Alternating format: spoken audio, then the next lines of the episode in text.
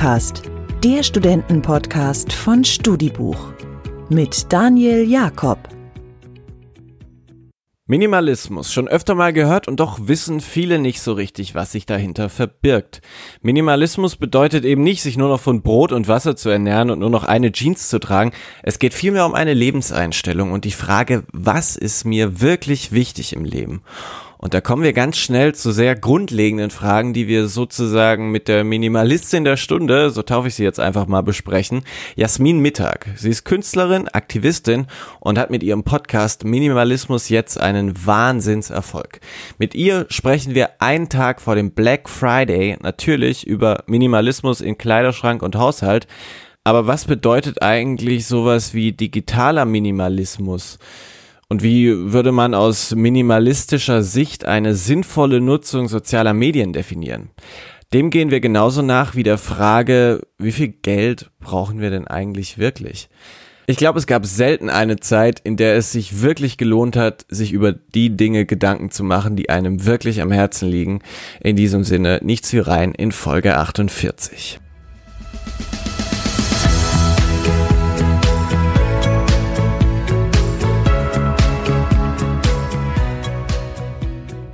Es geht heute um Minimalismus. Deshalb halte ich meine Anmoderation mal kurz und sage, hey Jasmin. Hallo Daniel. Jasmin, wir haben uns im Sommer mal über Feminismus lange unterhalten und da erzähltest du mir am Ende des Gesprächs, dass Minimalismus so ein bisschen deine neue Passion geworden ist, als so dich damit auseinanderzusetzen und auch andere dafür zu begeistern. Jetzt ist dieses Wort mittlerweile in aller Munde, aber was ist damit eigentlich gemeint? Ja, ich konnte damit äh, ganz lange auch nicht so richtig was anfangen. Also ich habe eher an minimalistische Kunst oder an minimalistische Musik gedacht und natürlich auch an diese Berichte von Menschen, die in einer fast leeren Wohnung wohnen und da ihre 50 Gegenstände haben und womöglich in der Hängematte schlafen. und irgendwie konnte ich mich damit nicht so richtig identifizieren, bis ich vor fünfeinhalb Jahren zum Minimalismus-Stammtisch gegangen bin, weil mich das Thema doch schon irgendwie interessiert hat und dann festgestellt habe, dass es gar nicht darum geht, jetzt so total extrem einen Lebensstil ähm, auszuüben, sondern dass Minimalismus im Prinzip eine Inspiration für alle Lebensbereiche sein kann und zwar, indem man einfach die Leitfrage anwendet, was ist mir wirklich wichtig und was ist für mich wesentlich. Du sagst es, also der Fokus auf das Wesentliche. Da habe ich mich gefragt, was ist denn überhaupt das Wesentliche? Das Schöne ist ja, dass jede Person für sich selber bestimmen kann, was für sie wesentlich ist. Und es geht eben darum, Verantwortung zu übernehmen und zwar für sein eigenes Leben, indem man eben versucht rauszufinden, was ist mir wirklich wichtig und was ist wesentlich für mich und sich dann damit zu beschäftigen und aber auch gleichzeitig gesellschaftliche Verantwortung zu übernehmen, indem ich eben schaue, dass ich ressourcenschonend agiere und Ressourcen nicht verschwende. Du sagst auch, du glaubst, dass in jedem von uns eine Minimalistin steckt. Wie meinst du das? Ja. Ja, wir merken das ja immer, wenn wir in den Urlaub fahren und unsere sieben Sachen zusammenpacken in einen Koffer oder in einen Rucksack und uns total befreit und leicht fühlen, dass wir gar nicht so viel brauchen. Also bei mir ist das auch tatsächlich immer noch so, dass ich immer zu viel mitnehme und dass ich gar nicht viele Kleidungsstücke zum Beispiel brauche, wenn ich unterwegs bin und dass sich das sehr, sehr gut anfühlt, auch mit so wenig auszukommen und dass man dann doch schon oft irgendwie erschlagen ist, wenn man wieder zu Hause ist und da seine 1000 bis 10.000 Dinge um sich herum hat. das stimmt. Was, was braucht es denn dann so grundsätzlich, um unseren inneren Minimalisten sozusagen nach außen zu tragen? Also welches Bewusstsein brauche ich dafür? Ja, es geht darum, in sich reinzuhören und sich von Ansprüchen, die die Gesellschaft und vielleicht andere Menschen an einen haben, freizumachen und zum Beispiel auch vom Konsumzwang zu befreien. Denn in unserer heutigen Gesellschaft unterliegen wir alle dem Konsumzwang. Also auch ich und vermutlich auch du. also ich würde sagen alle. Ähm, wir wir definieren uns in dieser kapitalistischen Überflussgesellschaft doch auch schon über das, was um uns herum ist natürlich und wir vergleichen uns sozial und dabei geht es auch um Konsum. Stichwort Konsum. Wir senden diese Folge einen Tag vor dem Black Friday. Bin mal gespannt, wie der dieses Jahr ausfällt, weil ja einerseits die Leute wieder etwas mehr aufs Geld achten, andererseits ja aber nicht so viel zu tun haben wie sonst. Die Verlockung könnte also da sein. Wie schaut jemand wie du auf dieses Event? Also es ist so, hm, dass es mir in erster Linie bei meinem Interesse für Minimalismus und aber auch tatsächlich bei meinem Engagement erstmal um mich selber geht und ich erstmal auf mich selber schaue und dass ich da merke, wow, es gibt so viele Bereiche, in denen ich mich weiterentwickeln kann und möchte und in denen ich irgendwann mal ganz woanders angefangen habe. Also zum Beispiel habe ich tatsächlich bis letztes Jahr noch Shampoo in Plastikflaschen gekauft. Mhm. Völlig unnötig Müll produziert. Und seit letztem Jahr kaufe ich jetzt nur noch festes Haarshampoo und äh, ja, habe dann in dem Bereich schon mal was dazugelernt. Das ist ja auch gar nicht so einfach, sich von dem zu befreien, ähm, wo man so rein sozialisiert ist.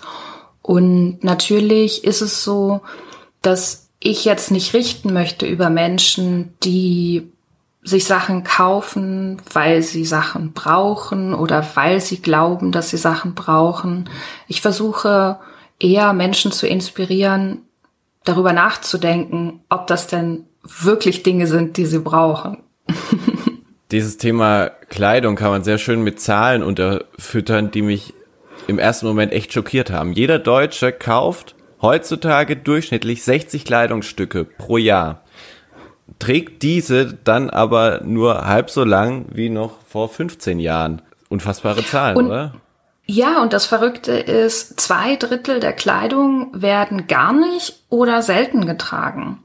Also es gibt super viele Kleidungsstücke, die nur ein oder zweimal getragen werden und dann im Schrank als Fehlkäufe ja, einfach rumliegen. Und man kann das auch, ja, bei sich selber überprüfen. Man hat eigentlich ja oft nur so seine paar Lieblingsteile, die man anzieht und die dann immer wieder in der Wäsche sind. Und ähm, ja, so tun wir unserem Geldbeutel nichts Gutes. Aber wir müssen ja auch sehen, wie ist diese Kleidung hergestellt, die wir kaufen und dann noch nicht mal benutzen. Und das sind schon so Themen, ja, die, wenn man darüber nachdenkt, schon erschütternd sind. Wenn es halt nur um dieses kurze Vergnügen geht, dass ich jetzt einen kleinen Rausch habe, wenn ich mir ein neues Kleidungsstück kaufe mhm. und dafür am anderen Ende der Welt andere Menschen leiden müssen. Das beruht ja auf Ausbeutung, unser System. Wir können es ja mal ganz konkret machen. Ich habe mal im Vorfeld unserer Folge in meinen Kleiderschrank geguckt. Da hängen acht Jeans drin. Drei von diesen acht Jeans hatte ich noch keine fünfmal an. Weg damit, oder? Mhm. Das ist die Frage, warum du diese Jeans gekauft hast und warum du Stichwort sie noch kurzes behalten Vergnügen. mhm. Okay, also bei mir ist es auch manchmal so, dass ich Dinge in meinem eigenen Kleiderschrank wiederentdecke und das ist zum Beispiel auch eine Möglichkeit. Ne? Wenn man überlegt, ob man sich was Neues kauft, kann man einfach mal bei sich selber in der Wohnung shoppen gehen und zum Beispiel mal im eigenen Kleiderschrank gucken oder man kann eine Tauschparty machen und mit anderen Menschen tauschen. Du hast ja, wenn die noch gut erhalten sind, auch gute Möglichkeiten, die anderen Leuten zur Verfügung zu stellen. Und ich persönlich ähm, trage zum Beispiel auch gerne Kleidung von Leuten, die ich gerne mag. Also wenn man dann im privaten Kreis auch mal tauscht, ist das eine Möglichkeit. Oder man kann sehr gut zum Sozialkaufhaus spenden. Ich habe mir aber auch es gibt so über mhm. Es gibt, Entschuldigung, ja, es gibt nämlich, es gibt nämlich über 600 soziale Kaufhäuser in Deutschland. Das ist was, was ich auch erst bei der Recherche erfahren habe. Mm, und da kann man im Prinzip alles, was gut erhalten ist, abgeben. Ich finde aber, wir sind, gerade was jetzt Kleidung angeht, auch so ein bisschen ja in einem Teufelskreis, wenn wir uns beispielsweise mal anschauen, wie überfüllt auch solche Altkleidercontainer sind. Da sind wir ja noch Jahre davon entfernt, bis man mal sagen kann, oder wahrscheinlich noch sehr viel länger, wenn, wenn dieses Bewusstsein erstmal einsetzen würde, bis man da mal wieder eine gesunde Menge an Kleidung hat. Weil die ist ja, ja trotzdem im Umlauf, ne? Da kann ich dir nur zustimmen. Und das ist ja auch das, womit Minimalismus anfängt. Also der erste Schritt ist bewusster Konsum. Dass man wirklich versucht, sich vor jedem Kauf zu hinterfragen, warum kaufe ich das denn jetzt eigentlich oder warum möchte ich das kaufen? Brauche ich das wirklich? Macht mich das glücklich? Kann ich das vielleicht auch irgendwo anders herbekommen? Und wenn man richtig gut ist, dann notiert man sich einfach, was man sich gerne kaufen wollen würde und macht so eine Wunschliste und wartet dann eine Weile. Ganz oft zerstreut sich der Kaufwunsch nach einer Woche oder nach zwei Wochen. Viele Minimalistinnen und Minimalisten warten tatsächlich so ungefähr 30 Tage, bevor sie dann ja, sich entweder das kaufen, was sie sich aufgeschrieben haben, oder es einfach von der Liste streichen. Also das heißt, ein sehr praktischer Ansatz. Hast du eine oder einen Kauf, den du getätigt hast, über den du unfassbar lange nachgedacht hast, der aber eigentlich total praktisch ist und wirklich dir was bringt? Keine Ahnung. Zum Beispiel ein längeres Ladekabel fürs Handy oder sowas. Also was, was total praktisch ist, was man ja auch braucht dann, aber worüber man dann total lang nachdenkt, weil dann denkt man, ja gut, das kostet jetzt schon 20 Euro oder sowas. Hast du sowas? Äh, ja, also ich habe schon gemerkt, dass ich eher so ein Typ bin, das hat sich so seit Studentenzeiten äh, in mein jetziges Leben reingezogen, dass ich immer eher günstigere Sachen gekauft habe und kurzfristig gedacht habe. Ich hatte zum Beispiel in der jetzigen Wohnung, wo ich bin, original sechs Jahre Küchenstühle, die ich geschenkt bekommen habe, die nicht besonders bequem waren. Und ich habe mir letztes Jahr neue Küchenstühle gegönnt, die das sind so Armlehnenstühle, die so richtig bequem sind und ich spiele auch super gerne Gesellschaftsspiele und äh, sitze dann auch lange auf diesen Stühlen äh, mit äh, meinem Besuch und habe jetzt eine viel bessere Lebensqualität. Wie sieht's denn bei dir so in Sachen Haushaltsgeräte oder Haushaltsführung aus? Da kann man ja auch sagen, man macht sich diesen Minimalismus so ein bisschen zu eigen. Wo setzt du da beispielsweise an? Ja, das ist ja ganz interessant, weil bei dem ähm, bei dem Motto sich auf das konzentrieren, was man selber wichtig findet oder was einem gut tut, kann können ganz unterschiedliche Dinge bei rauskommen. Also für ähm, eine andere Person wäre das vielleicht voll der coole Hightech Wasserkocher. Für mich ist es aber so, dass ich eher versuche auf elektronische Geräte zu verzichten und zum Beispiel einen Wasserkessel habe mit so einer mechanischen Dampfpfeife und auch sonst nur eine French Press habe. Ich habe keinen Staubsauger und fege meine Wohnung und habe auch keinen Toaster oder so. Also ja, ich selber finde es auch ganz schön, mal bewusst auf technische Geräte zu verzichten und einen Fernseher habe ich auf jeden Fall auch schon sehr lange nicht mehr. Bei welchem technischen Gerät ist es dir am schwersten gefallen? Hm, also es ist eigentlich so, dass ähm, dieser vermeintliche Verzicht beim Minimalismus für mich etwas ist, was ich als Bereicherung erlebe. Mhm. Also weil ich eben dadurch mh, hm, Dinge mh, hm, auf eine andere Art und Weise wahrnehmen kann. Und ich verabschiede mich jetzt nur von Sachen, wenn ich auch wirklich fertig innerlich damit bin. Also zum Beispiel war das bei mir, bei meinem Plattenspieler und meiner Plattensammlung so. Ganz früher wollte ich mal DJing werden oder fand das zumindest cool und habe auch immer Musikkassetten aufgenommen und hatte ganz lange diese Plattensammlung bei mir noch. Erst hatte ich zwei Plattenspieler, dann einen und irgendwann habe ich gemerkt, hey, in den letzten vier Jahren habe ich das zweimal benutzt, diese Anlage und eigentlich steht es dann nur noch aus nostalgischen Gründen und auch weil ich das irgendwie cool finde, wenn auch andere Leute, die mich besuchen, das sehen, mhm. weil ich dann vielleicht wie so ein Angeberbücherregal, cool ne? Ja, genau, genau. Und als ich ja sozusagen mir das eingestanden habe, dass das nur Rumgeprolle ist oder ja sagen wir mal etwas vornehmer äh, identitätsstiftende Wirkung hat, ähm, ja habe ich dann beschlossen, mich davon zu befreien, wobei es mir nicht ganz leicht gefallen ist. Ich habe dann überlegt, wie ich das noch irgendwie mit einem guten Gefühl unterfüttern kann und habe deswegen meine Lieblingsplatten dann meinem Lieblings-DJ hier in Hannover geschenkt.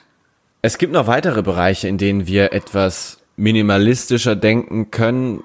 Beispielsweise könnten wir mal über das Gerät sprechen, mit dem wir uns hier gerade unterhalten.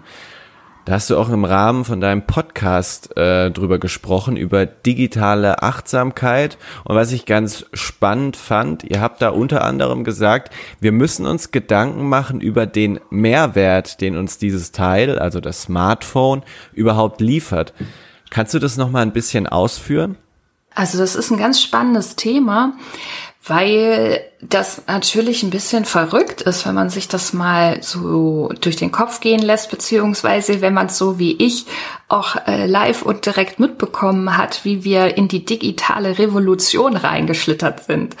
Denn vor 20 Jahren sah die Welt ja noch komplett anders aus und zum Beispiel habe ich meine Studienentscheidung noch komplett ohne Internet getroffen. Also da gab es schon natürlich das Internet Anfang der 2000er, aber da hatte ich irgendwie gar nicht so richtig einen Zugang zu. Und ich habe auch meine erste Hausarbeit tatsächlich noch handschriftlich verfasst. Äh, kann man sich heute irgendwie gar nicht mehr vorstellen. Da konnte man ja auch gar nicht so richtig korrigieren und so. und jetzt sind wir doch alle, ja, irgendwie auf unsere Art und Weise, oder ich würde mal sagen, en gros, also die meisten, auch sehr abhängig von diesem kleinen digitalen Computer, den wir immer bei uns tragen. Und das äh, schließt mich auf jeden Fall total ein. Also ich kann mir ganz viel überhaupt gar nicht mehr ohne Smartphone vorstellen. Und mh, mm, dass das nichts Selbstverständliches ist, dass wir dieses ja, Gerät nutzen, nutzen können, nutzen sollten, ist auf jeden Fall eine Überlegung wert und es mm, ist eben auch die Frage, genau, wo ist der Mehrwert und wo ist vielleicht aber auch ein, ein, ein Schaden? Wo kommen Oder wir in deinen Augen in diesen Schaden? Also wo nimmt uns vielleicht diese Smartphone-Nutzung auch so ein bisschen Lebensqualität, um es jetzt mal so auszudrücken? Das kann natürlich nur jede Person für sich selber entscheiden. Wo würdest so, du es für dich äh, feststellen? ich habe ich hab zum Beispiel neulich so eine Situation mit einer Freundin gehabt, die wohnt zehn Minuten von mir entfernt mit dem Auto, aber auch mit dem Fahrrad. Aber wir waren nun mal mit dem Auto unterwegs und sie wollte dann im Navi meine meine Straße eingeben und irgendwie hat ihr Telefon gesponnen und das ging halt nicht, wo ich meinte so, ey, aber hallo, das ist hier meine Heimatstadt und auch ihre. Also wir kriegen das, wir kriegen das hin, den Weg auch so zu finden. Und so dieses selber Denken ist natürlich so eine Sache, die mm, das Telefon oder das Smartphone mit den ganzen Apps und Funktionen uns abnimmt, also sowas wie Wege finden, Telefonnummern merken und so. Aber das, was natürlich ähm, wenn ich das raushöre, auch bei vielen Leuten im Gespräch und auch bei mir selber auch eine Belastung sein kann, ist zum Beispiel so diese Addiction zu Kommunikationsfunktionen und sozialen Netzwerken.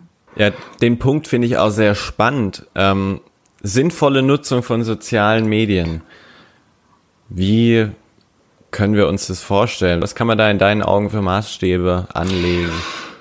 Ja, da machen sich ja viele Menschen Gedanken drüber und es gibt äh, viele Lösungsvorschläge, die ich jetzt nicht erfunden habe, aber mit denen ich mich natürlich auch schon beschäftigt habe. Es gibt natürlich die Möglichkeit, seine Bildschirmzeit zu tracken und auch zu kontrollieren durch gewisse Apps oder manche Telefone haben das integriert, dass man zum Beispiel gewisse Apps sperrt. Ich selber mache mein Telefon immer auf Flugmodus, bevor ich schlafe. Und morgens meditiere ich auch erstmal und versuche darauf zu achten, dass die erste Stunde des Tages mir gehört. Also, dass ich den Flugmodus auch nicht anschalte damit ich erstmal mit mir und meinen Gedanken ja zurechtkomme, beziehungsweise mich an ihnen erfreue, bevor Eindrücke, andere Eindrücke auf mich niederprasseln, wie Nachrichten und ähm, ja, irgendwelche Benachrichtigungen in den sozialen Netzwerken zum Beispiel. Was auch helfen kann, ist zum Beispiel das Handy auf Schwarz-Weiß zu stellen. Dadurch werden die Reize ja etwas geringer, die gewisse Apps verursachen. Und ich habe einen Kumpel, der ist tatsächlich erst 23 und der legt ab und zu mal einen handyfreien Tag ein und hat auch ein zweites Telefon, was kein Smartphone ist, was er dann auch immer mal wieder benutzt, um einfach ja, sich nicht so abhängig zu machen und abhängig zu fühlen. Das ist spannend. Das sehr smart. Ein mhm. Kollege von mir hat das nämlich genau aus dem Grund auch und er sagt, er möchte quasi dieses Handy, was es ja irgendwo immer noch ist, auf seine ursprüngliche Funktion reduzieren. Also diese, diesen vielen Mehrwert, den wir ganz unterbewusst ja auch bekommen und der uns dann beispielsweise morgens, wenn wir das Handy in äh, greifbarer Nähe haben, eine Stunde im Bett irgendwie hält, den will er ausschalten. Mhm. Ja, bin ich vollkommen bei ihm. Also finde ich eine ganz tolle Idee. Ich muss auch sagen, ich war wirklich seit, ich kann dir nicht sagen, seit wie vielen Jahren, aber ich war seit etlichen Jahren nicht länger als eine Woche offline. Ich war vor drei, vier Jahren mal eine Woche auf einer thailändischen Insel in einem Nationalpark, wo es kein Internet gab. Und sonst bin ich immer irgendwie online. Zwischendurch. Wenigstens. Ist verrückt. Bei mir war es früher immer im Urlaub. Wenn man quasi mhm. selbst, als es dieses mobile Netz noch gab, als es Roaming heißt es, glaube ich, ne? Keine mhm. Ahnung mehr, als es das irgendwie noch nicht so gab und man quasi über die Grenze gefahren ist und dann war fertig so. Dann hat man vielleicht Glück gehabt und das Hotel hatte WLAN, aber dann auch nur eine halbe Stunde am Tag. Aber war, war schon sehr sinnvoll. Ja, es geht eben darum, dass wir uns auch mit unseren eigenen Gedanken beschäftigen. Ne? Und zum Beispiel die sozialen Netzwerke, die regen natürlich sehr stark zum Vergleich an. Und das tut an vielen Stellen, zumindest dem Unterbewusstsein, gar nicht so gut. Oder diese schnellen Reaktionen, auch die man heutzutage gewohnt ist in der Kommunikation, die sind ja oft, auch oft völlig unnötig. Ich äh, muss immer grinsen, wenn jemand sich erst 24 Stunden später meldet, also erst in Anführungszeichen und sich dann entschuldigt, dass die Rückmeldung zu spät kommt. Das ist ja eigentlich schon völlig verrückt, wie schnell lebig alles geworden ist. Und wie viele Erwartungen wir ja dann auch haben. Also wir erwarten ja dann auch, dass der oder diejenige sich meldet. Wir werden ja dann auch echt kirre mittlerweile, wenn dann irgendwie zehn Stunden man nichts hört. ja, genau. Also wobei es natürlich auch immer zwei Seiten der Medaille gibt. Auf der anderen Seite ne, würden wir ohne den technischen Fortschritt ja auch jetzt gar nicht diesen Podcast aufzeichnen können und hätten uns gar nicht zusammengefunden. Es gibt ganz viele ja tolle Möglichkeiten, um Kontakte zu pflegen über das Internet und mit Leuten ja in Verbindung zu sein und eben auch das zu schüren, worauf es im Leben ankommt. Und das sind natürlich ja auch starke soziale Bindungen. Das stimmt. Stichwort, worauf es im Leben ankommt. Ich würde gern zum Abschluss nochmal über ein Thema reden, über das man eigentlich nicht gerne spricht, Geld. Ich habe mich gefragt, warum sprechen wir da eigentlich nicht gern drüber? Also die, die Amerikaner zum Beispiel, die gehen ja da ganz offen mit um. Hier ist es ja fast eine Todsünde zu fragen, was verdienst du eigentlich? Ja, es ist ähm, äh, tatsächlich so, dass es vor fünf Jahren eine Studie gab, eine repräsentative Studie, die ermittelt hat, dass 60 Prozent, über 60 Prozent der Deutschen nicht gern über Geld sprechen. Und das waren so 30 bis 40 Prozent der Menschen, die noch nicht mal wissen, was die eigene Partnerin oder der eigene Partner verdient.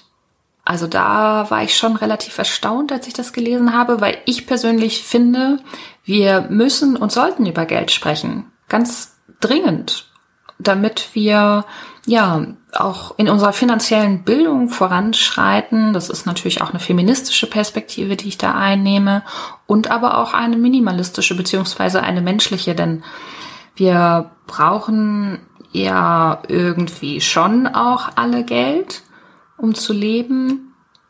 Und das Schöne ist, wenn wir das aus minimalistischer Perspektive betrachten, wenn wir nicht so viel konsumieren, also nicht so viel Geld ausgeben, dann müssen wir nicht so viel Erwerbsarbeit nachgehen, also gar nicht so viel ähm, arbeiten und können ja mehr machen, was wir wollen. Also sind am Ende freier, wenn wir nicht so angewiesen sind auf Geld. Ich habe noch eine schöne Studie für unser Gespräch. Und zwar mhm. eine Untersuchung zum Thema Geld, durchgeführt von den Nobelpreisträgern Daniel Kahnemann und dem Ökonom Angus Deaton. Und die Frage war, wie viel Geld macht glücklich? Und da kam raus, verdoppelt man einen Jahresverdienst von 15.000 Euro auf 30.000 Euro, dann steigt das Glücksgefühl stark an. Bei einer Veränderung von 30 auf 60.000 Euro haben die ebenfalls festgestellt, dass Menschen glücklicher werden. Aber es gibt dann wiederum kaum eine Glücksveränderung, wenn die Summe über diesen 60.000 Euro im Jahr liegt.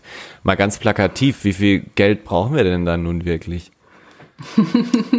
ja, also das ist auch wieder was, wo es keine, also wo es nur eine individuelle Antwort drauf gibt, denn ähm, ja, es gibt natürlich auch so den Gedanken des geldfreier Lebens. Und wenn ich hm, vorher vielleicht 10.000 Euro brauchte und jetzt nur noch 5.000 Euro brauche, dann lebe ich natürlich geldfreier als vorher.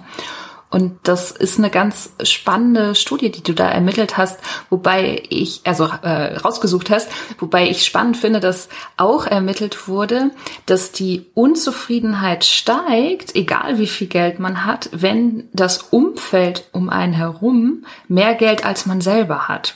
Also selbst wenn ich jetzt 100.000 Euro im Jahr verdiene, dann bin ich womöglich unzufriedener, wenn alle um mich herum 200.000 Euro verdienen, als jemand, der vielleicht nur 50.000 Euro verdient und das Umfeld verdient ähnlich viel oder weniger. Das heißt, also es ist auch immer dieser soziale Vergleich. Das heißt, wir müssen quasi äh, so ein bisschen in die genau andere Richtung gehen und uns eigentlich fragen, wer kriegt es eigentlich am besten hin, mit weniger Geld zu leben sozusagen. Was gibt's denn da oder was hast du für dich da äh, an ganz praktischen Ansätzen gefunden? Hm, also, das kann natürlich so in verschiedene Richtungen gehen. Das eine ist, dass ich es schon wichtig finde, gerade weil ich ja auch selbstständig arbeite als Aktivistin und Künstlerin, für mich zu sorgen. Und das hat sich auch dieses Jahr als eine gute Maßnahme herausgestellt, dass ich immer äh, ungefähr sechs Monatsgehälter gespart habe, die ich im Notfall angehen kann, wenn ich jetzt aus irgendeinem Grunde nichts verdienen sollte. Also, dass ich mich da sicherer fühle. Das mache ich erst seit ein paar Jahren. Dann war für mich ein ganz wesentlicher Schritt, dass ich meine Studienschulden losgeworden bin. Das war etwas, womit ich mich lange nicht beschäftigen wollte. Und man dachte so, ach, das sind ja auch nur so 110 Euro im Monat, die ich abbezahlen muss. Aber als ich mich dann irgendwann mal informiert habe ähm, über die BAföG-Rückzahlung und über die Summe, die ich dann sparen würde, wenn ich alles auf einen Schlag zurückzahle, war ich so begeistert von dieser Ersparnis, dass ich das ganz schnell zusammengespart habe und dann meine Schulden äh, ganz schnell losgeworden bin. Und das fühlt sich einfach gut an, auch keine Schulden zu haben. Und ähm, so vom Prinzip her gibt es im Minimalismus eine Richtung, die nennt sich Frugalismus. Das sind Leute, die ganz viel Geld sparen und womöglich mit 40 in Rente gehen wollen. 90 also Prozent sind Schwaben übrigens. äh, wie bitte? 90 Prozent davon sind Schwaben. Schwaben von den Frugalisten? Ja, wahrscheinlich, oder? das könnte sein, ja. Ich finde das ja ganz smart, wenn man ja, schaut, dass man finanziell unabhängig ist. Aber das Schöne ist, man kann ja auch finanziell unabhängiger werden, ohne jetzt sich alles vom Munde abzusparen oder ganz viel Geld zu haben, sondern man kann ja schauen, wie kann ich denn das, was ich möchte, vielleicht auch, auch auf eine andere Art und Weise bekommen. Und da, ja, spielt zum Beispiel soziale Interaktion auch wieder eine große Rolle, indem man sich auch gegenseitig unterstützt und hilft, Sachen tauscht. Ganz konkret, was würde dir da so in deiner ähm, näheren Vergangenheit einfallen? Wo hast du mal so diesen Struggle gehabt? Äh, kaufe ich mir jetzt was oder kaufe ich es nicht, beziehungsweise versuche es auf eine andere Art und Weise so ein bisschen zu bekommen? Also, ne, wenn man zum Beispiel reist, da ist es ja auch möglich, dass man Couchsurfing macht, anstatt jetzt irgendwie ein teures Hotel zu nehmen oder dass man in ein Mehrbettzimmer geht, anstatt ein Einzelzimmer zu nehmen. Das kommt natürlich auch individuell darauf an, was für was man für ein Typ ist und was für eine Situation man ist.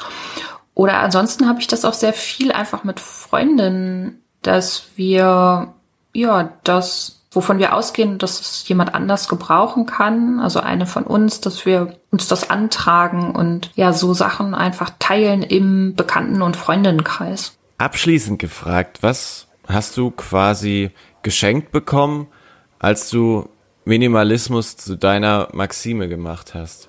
Ach, ich habe Glück geschenkt bekommen und Freiheit.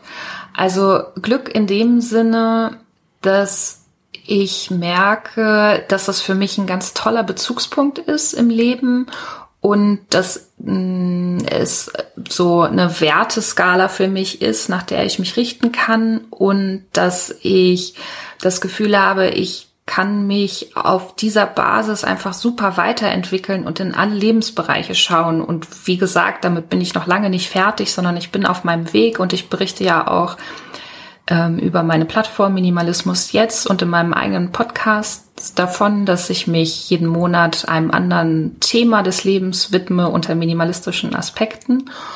Und das verursacht wirklich täglich Glücksgefühle in mir. Und dadurch bin ich natürlich auch mit Menschen im Austausch, die ähnliche Werte wie ich vertreten. Und das andere ist Freiheit in dem Sinne, dass ich mich von gesellschaftlichen Zwängen nicht so einnehmen lasse. Zumindest ist das mein Gefühl. Genau, wen dieses Thema fasziniert, hört am besten mal rein in deinen Podcast. Minimalismus jetzt heißt der Podcast. Weißt du schon, was du im Dezember machst?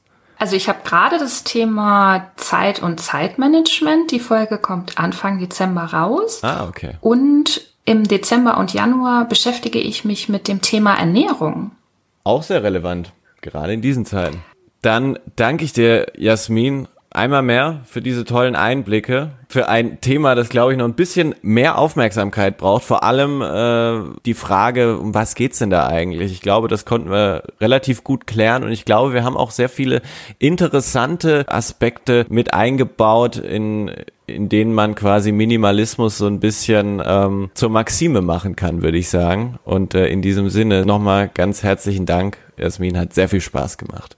Ja, ich danke dir auch recht herzlich, Daniel, und hoffe natürlich, dass wir einigen Leuten noch näher bringen konnten, dass es beim Minimalismus nicht nur um wenige Dinge geht und dass ihr auch nicht alles wegschmeißen müsst oder dass ihr nur 100 Dinge haben dürft, wenn ihr euch für Minimalismus interessiert, sondern dass es einfach um eine Lebensphilosophie geht.